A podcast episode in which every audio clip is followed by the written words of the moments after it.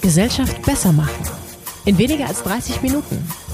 Der Körper Kurz Podcast. Mehr Respekt bitte.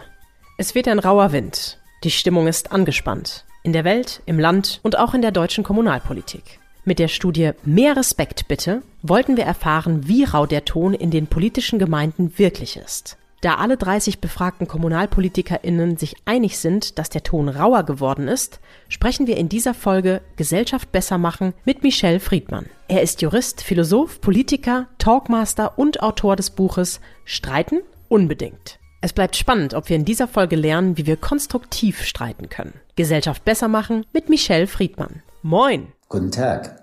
Sie haben sich schon wahnsinnig oft und lange mit dem Thema Streiten und Streitkultur auseinandergesetzt. Das ist ein Thema, das betrifft uns im Privaten, im Kleinen und auch im Großen, im gesellschaftspolitischen, im kommunalpolitischen. Da kommen wir heute drauf. Vielleicht geben Sie uns erstmal einen kurzen Einstieg. Was bedeutet denn für Sie eigentlich Streiten? Die Frage, warum überhaupt das Fragezeichen sich in Frage stellen, andere in Frage stellen, Inhalte in Frage stellen, das ist übrigens Denken, das ist übrigens Fortschritt. Der Sauerstoff des Menschen ist das Fragezeichen mhm. und das Ausrufezeichen ist immer letztendlich der Rückschritt. Und die Frage und in Frage gestellt werden, das ist für den anderen immer eine Herausforderung, für einige auch eine Kränkung.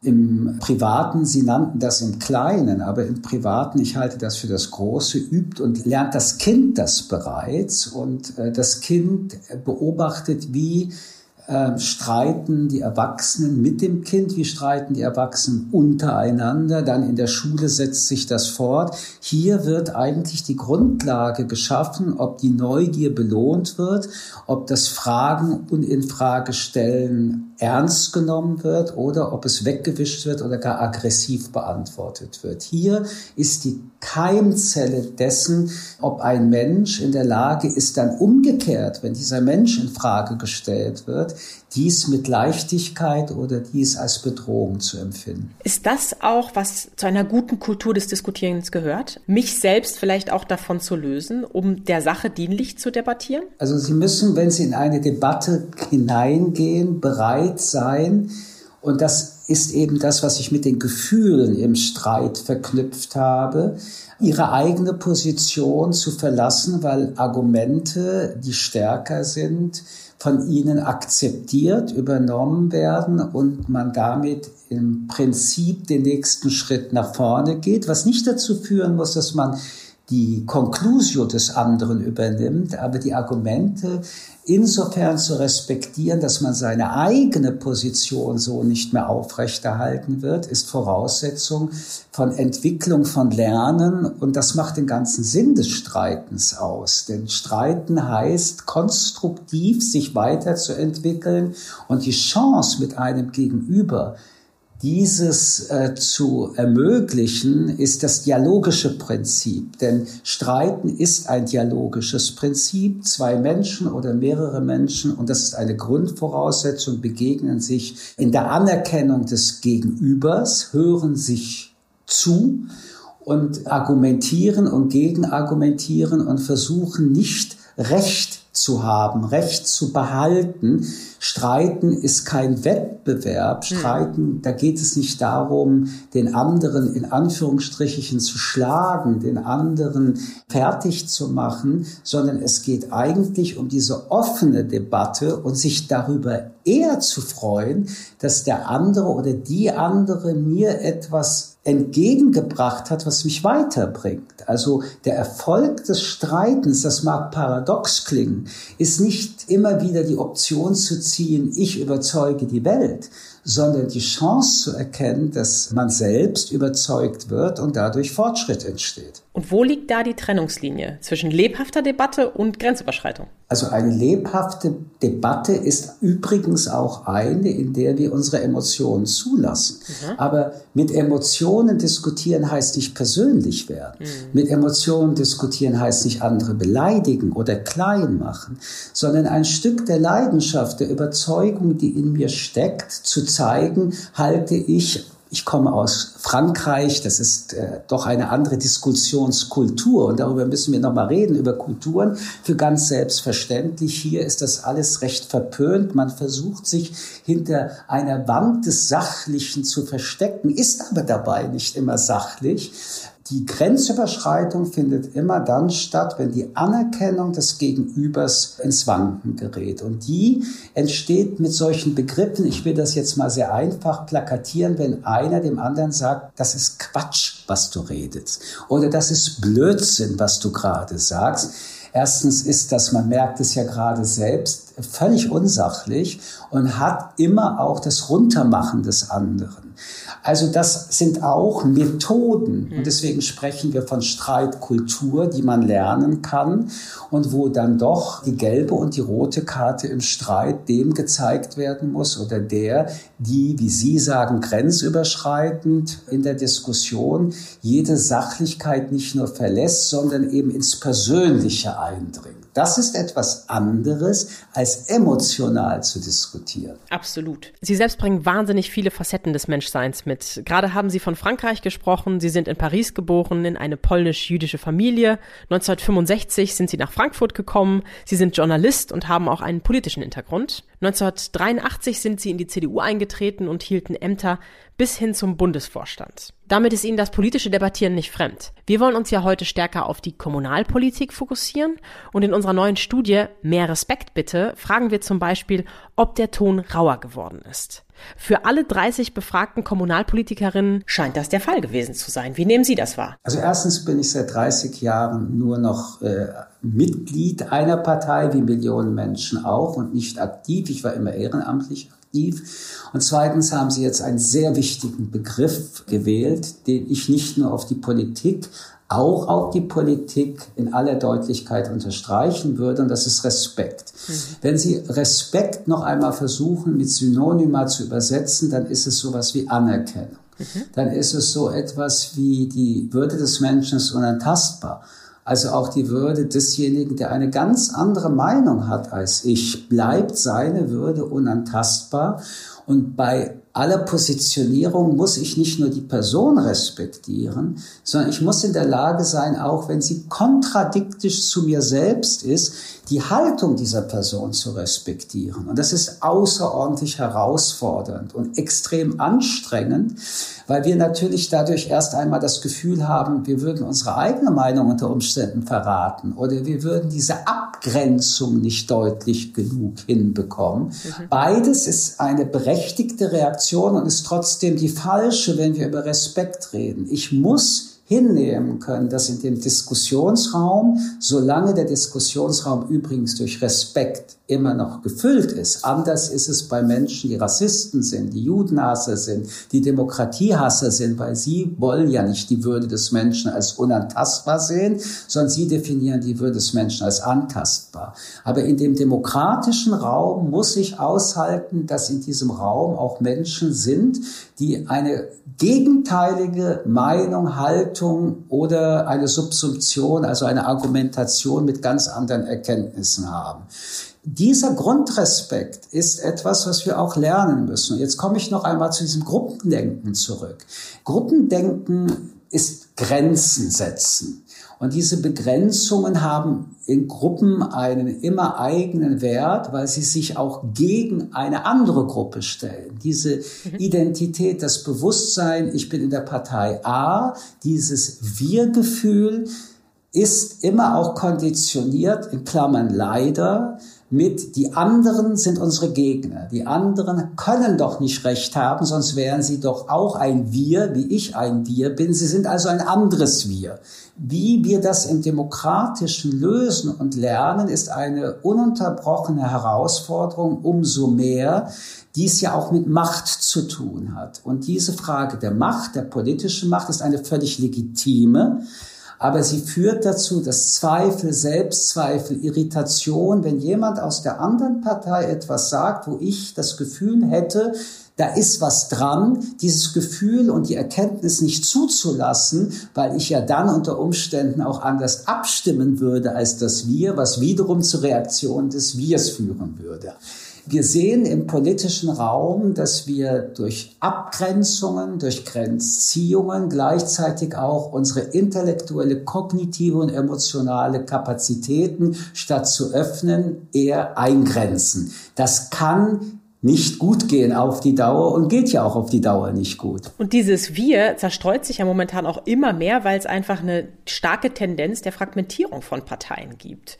Und diese Vielfalt von so vielen unterschiedlichen, weshalb wir ja auch schon die 5-Prozent-Hürde in den meisten deutschen Bundesländern aufgehoben haben, führt dann natürlich dazu, dass wir ganz viele Wirs haben. In der Befragung haben wir eben herausgefunden, dass die meisten KommunalpolitikerInnen für diese Debatten ein Mindestmaß von Wissen über über Tatsachen sich wünschen. Was passiert denn jetzt also, beziehungsweise wie intervenieren wir, wenn jemand mit irgendwelchen haltlosen Behauptungen aus einem anderen Wir kommt? Zum Streiten gehört neben der Anerkennung, neben der Neugier, neben dem Respekt unzweifelhaft die Anerkennung von Tatsachen, von Wissen. Wir können nicht miteinander in ein Gespräch kommen, auch in eine Reflexion, so unterschiedlich sie endet, wenn wir das Wissen entweder nicht haben oder beliebig manipulieren oder lügen. Wir können die Frage beispielsweise, an so einem Beispiel sieht man das, über die Konsequenzen, wenn man die Schwerkraft anerkennt oder nicht anerkennt, nicht diskutieren, wenn jemand sagt, die Schwerkraft existiert nicht. Ich habe das in meinem Buch als Beispiel genannt. Wenn ich im zwölften Stock mit jemandem diskutiere, ob es die Schwerkraft gibt und die Person sagt nein und ich sage ja, also eine Tatsache nicht anerkannt wird, dann kann ich stundenlang darüber reden. Ich habe dann die Lösung vorgeschlagen, wenn du nicht an die Schwerkraft glaubst, dann springst du aus dem zwölften Stock. Ich nehme mal vorsichtshalber die Treppe und wenn wir uns unten wiedersehen, dann können wir ja weiter diskutieren. Schön. An diesem etwas drastischen Beispiel erkennen wir, dass Diskussionen nicht nur in Gemeinderäten überhaupt keinen Sinn machen, wenn wir fortsetzen, was wir in den letzten Jahren immer aufdringlicher erkennen, dass Fake News, alternative Fakten, dass die Befragung, ob etwas stimmt oder nicht stimmt, in die Absurdität abdriftet. So gesehen können wir, auch wenn wir uns das wünschen, nicht Tatsachen so verbiegen, dass sie keine mehr sind und umgekehrt ist die Lüge, auch wenn wir sie hundertmal erzählen, immer noch eine Lüge. Die erste Frage, die in Ihren Fragen drin steckte, will ich erst einmal positiv beleuchten.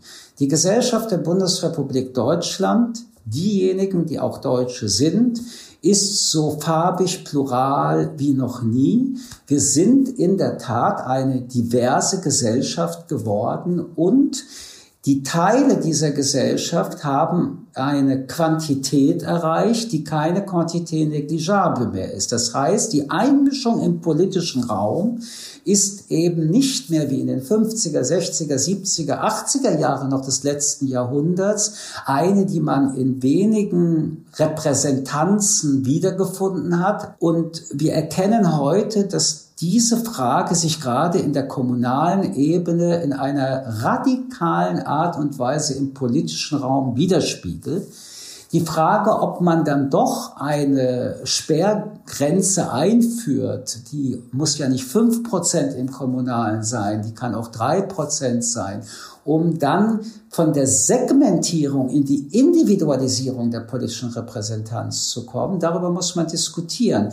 Denn politische Repräsentanz kann nicht in eine Ego-Kultur äh, sich verändern.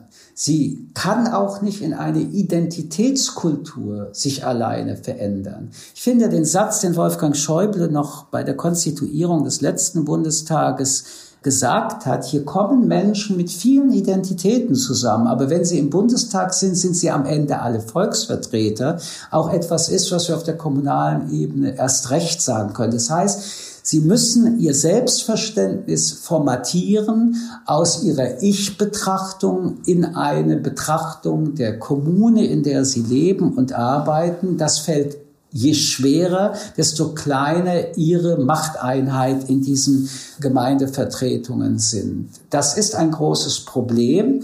Beide Probleme zusammen, nämlich mangelndes Wissen, wenn eine Entscheidung getroffen wird und eine sehr segmentierte Betrachtung dessen, was für das Ganze richtig ist, führt zu einer erschwerten Streitkultur und darunter klagen Gemeinde und Gemeindevertreterinnen zu Recht. Aber darüber werden wir eben, es geht nicht anders, zu streiten haben. Und diese Debatte findet jetzt erst äh, statt, aber sie wird stattfinden und wir werden dazu Lösungen finden müssen.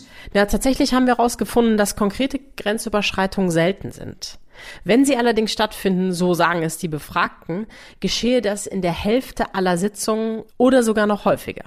Das passiert dann meist als persönliche oder verbale Angriffe und Beleidigungen. Eine, wie ich finde, sehr heftige Beleidigung gab es neulich auch im Bundestag. Am 17. Februar wurde die Abgeordnete und Transgender-Person Tessa Ganserer von Beatrice von Storch angegangen. Und zwar so, dass diese Frau Ganserer unter anderem bei ihrem Dead-Namen, also dem abgelegten männlichen Namen nannte. Es folgten dann Bu- bzw. Zwischenrufe und eine Gegenrede von Britta Hasselmann, in der sie sich hinter Frau Ganserer stellte und die Äußerungen von Frau von Storch als niederträchtig, bodenlos und menschenverachtend bezeichnete. Also mich hat dieses menschenverachtende Verhalten im Bundestag zutiefst schockiert und ich fühle mich als queer lebende Person auch irgendwie persönlich betroffen. Wie bewerten Sie die Situation? Sie schildern einen Sachverhalt, den ich vom Ergebnis so betrachten würde wie Sie und trotzdem würde ich, nachdem Sie auch gesagt haben, dass Sie das als queere Person so wahrnehmen, gerne von dieser subjektiven Wahrnehmung den Fall etwas trennen. Mhm, das ist so, wie wenn ich eine antisemitische Anfeindung höre und dann sagen würde, ich als Jude ja, finde. Das stimmt. Warum ich das gerne etwas trennen würde, ist, weil es etwas Übergeordnetes in Ihrer Frage gibt. Wenn diese Äußerungen menschenfeindlich waren, oder mein Beispiel mit der Judenfeindlichkeit, wir könnten so viele nehmen, dann ist sie es per se, unabhängig davon, ob ich als einer, der damit in der Gruppe mit angefeindet wurde, sage, das geht nicht. Wir brauchen also ein Bewusstsein, dass Menschenfeindlichkeit, auch wenn es jetzt nicht meine persönliche Betroffenheit erreicht, an sich in Debatten nicht stattfinden kann. Würden wir es nämlich so subjektivieren in der Analyse, wie Sie es an Ihrem Beispiel jetzt gerade gemacht haben, dann kommt so eine Art Betroffenheitssolidarität dazu. Mhm. Ich mag das nicht. Menschenfeindlichkeit ist ein objektives Fehlverhalten und kann nicht nur deswegen zu einer verstärkten Kritik führen, weil ich auch in meiner Subjektivität mich davon betroffen fühle. Das ist ja das ganz große Problem, wenn eben rassistische oder menschenfeindliche oder sexualisierte Vorurteile getriggert werden, dass dann die anderen Gruppen sagen, ich solidarisiere mich mit dir und ich stehe an deiner Seite. Im Prinzip ist jede menschenfeindliche Bemerkung, wie auch immer sie im Konkreten welche Gruppe erfasst, eine Bemerkung, die gegen alle gilt, weil dieser Grundsatz, die Würde des Menschen ist unantastbar, eben nicht nur in der Subjektivität, sondern es ist ein Grundsatzgedanken unserer Verfassung und damit für alle Menschen gelten muss. Und die Reaktion darauf ist nicht eine solidarische nur, sondern sie ist immer auch eine absolute, weil dieser Grundsatz ist konstitutiv für das Demokratische. Menschenrechte sind nicht verhandelbar. Und jeder Verstoß, jeder Angriff auf Menschenrechte ist per se ein Angriff auf alle Menschen an sich, wo auch immer sie wären. Nicht einmal nur in Deutschland, nicht nur in diesem Gemeinderat oder in diesem Bundestag. Und dieses zu verstehen und zu lernen ist natürlich zivilisatorisch eine hohe Anforderung, weil das, worüber wir sprechen, ist ja noch sehr jung in der Menschheitsgeschichte. Diese Form von Grundsatzsolidarität dem Menschen an sich gegenüber ist zivilisatorisch und humanistisch ein kurzer Augenblick und übrigens noch nicht mal in der Mehrheit der Jetztzeit etwas, woran wir arbeiten. Umso mehr komme ich aber darauf zurück, dass die Reaktionszeit auf solche Verstoße relativ kurz sein muss. Denn das ist nicht streiten, das ist nicht diskutieren. Einen anderen Menschen zu beleidigen ist kein Streit, ist keine Diskussion, sondern es ist ein Gewaltakt. Und wir müssen auch lernen, dass solche Formen von Aussprüchen eben nicht ein Streitbeitrag ist, sondern es ist ein Beleidigungsbeitrag. Es ist ein Beitrag, auf den man ja auch nicht eine Grundlage finden kann, um zu streiten. Wenn jemand einem anderen Menschen äh, seine Menschenwürde aberkennt, dann kann ich nur dazu sagen, das geht nicht. Darüber kann ich aber nicht streiten. Ich kann nicht argumentieren, dass Menschenrechte verhandelbar werden. Es gibt also eine ganz fundamentale Grundlage, aus der heraus wir diskutieren. Wenn diese Grundlage angegriffen wird, dann würde ich zum Beispiel sagen, ist das keine Streitkultur mehr, sondern das ist ein Gewaltakt gegenüber anderen Menschen. Das wiederum finde ich total spannend und könnte mir vorstellen, dass wir direkt eine Debatte draus machen könnten, weil ich natürlich als Psychologin, Sie haben vorhin auch die Emotionen betont, genau auf diesen solidarischen Effekt wieder zielen würde und sagen würde, das könnte helfen, Dinge zu bewegen. Auch Raul Krauthausen hat hier im Podcast schon mal über den Aktivismus gesprochen und dass es vielleicht manchmal leichter ist, um aktiv zu werden, wenn wir persönlich betroffen sind. Das Aber das ist unstreitig. Ja. Darüber müssen wir auch nicht streiten. Und ich finde auch, die Solidaritätserklärung ist eine unverzichtbare Stärkung des gerade Beleidigten. Mhm. Ich gehe nur darüber hinaus währenddessen wir in unserer Kultur da stehen bleiben. Ja. Ich glaube, es reicht nicht, die Solidarität zu bekunden, sondern es ist zwingend notwendig, in die Strukturen hineinzugehen und begreifbar zu machen, auch für mich selbst, dass die Solidarität alleine auch eine Form wiederum von wir und ihr ausdrückt mhm. und wir uns mit dann dem jeweiligen wir einem anderen ihr nähern und trotzdem die Frage nicht überwunden haben dieser Grenzen. Das Überwinden dieser Grenzen findet nur statt, wenn im tiefen Selbstverständnis der Angriff mir gilt, nicht weil ich bin wie Sie, sondern weil wir gemeinsam alle den Schutz der Menschenrechte beanspruchen. Und so gesehen ist es ein Solidaritätsakt auf der Ebene der Menschenrechte, die wir verteidigen, unabhängig der konkreten Ihr- und Wir-Situation. Das heißt, alles, was Sie auch eben kritisch angemerkt haben, würde ich voll unterschreiben. Aber mir reicht das nicht. Mhm. Zivilisation und zivilisiertes Verhalten reicht mir nicht, wenn es hier aufhört. Im Umkehrschluss sind wir an dem Punkt angekommen, dass wir uns in die Solidarität mit diesem zivilisatorischen Menschenrecht wiederfinden, und zwar alle. Dann ist die konkrete Solidarität als eine Subsumption des Obergedankens wiederum von einer anderen Qualität, als wenn wir uns mit anderen solidarisieren und dann nach Hause gehen und sagen, wir haben alles richtig gemacht. Das ist mir dann doch noch zu oberflächlich, ehrlich gesagt. Ja. Ich finde es auf jeden Fall herrlich, dass Sie schon in diesem kurzen Gespräch bei mir so einen Effekt erschaffen haben, dass ich umdenken darf in dem, was ich gerade von mir geäußert habe. Zum Abschluss würde ich gerne nochmal beleuchten, ein paar Ergebnisse der Forsa-Umfrage, die im April 21 rausgekommen ist, Hass und Gewalt gegen Kommunalpolitikerinnen. Da wurde nämlich rausgefunden, dass 68 Prozent der deutschen BürgermeisterInnen aus Sorge vor Beleidigung ihr Verhalten geändert haben.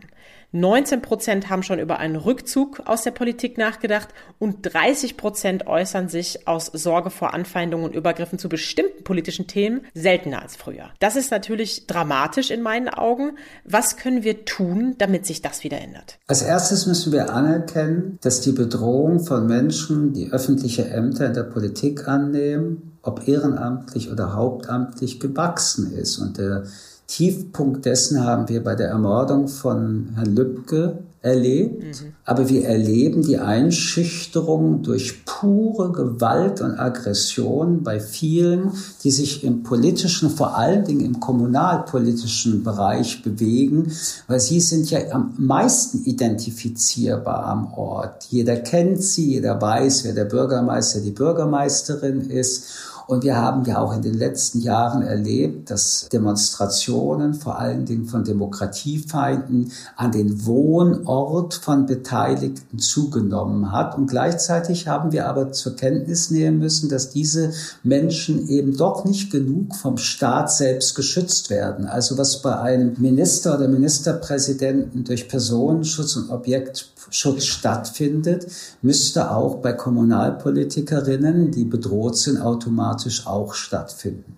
Gleichzeitig ist unabhängig der Frage, wie jemand geschützt wird, eine Form von Einschüchterung zu verstehen wenn man mit der Gewalt und der Aggression auch der parlamentarischen Debatten merkt und vorwiegend bei AfD Repräsentanten, wie hoch persönlich und wie hoch aggressiv sie argumentieren und wie eine ganz bestimmte Drohhaltung immer auch eine Rolle spielt, wo das Autoritäre seine hässliche Fratze zeigt, dann habe ich Verständnis für Menschen, bei denen ein Gefühl wie Angst oder wie mhm. konkrete Furcht immer mehr wächst. Aber wir müssen an dem Punkt eine kurze Atempause einlegen, weil letztendlich ist Demokratie nur schützbar, wenn wir das erst recht und das trotzdem in dieser Sekunde dann mit einführen.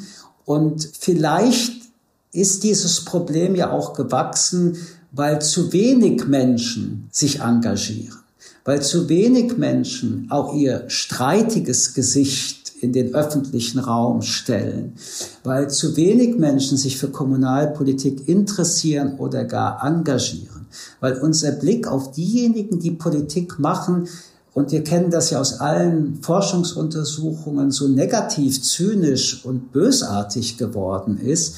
Und man kann ja zu Politik und Politikerinnen stehen, wie man will.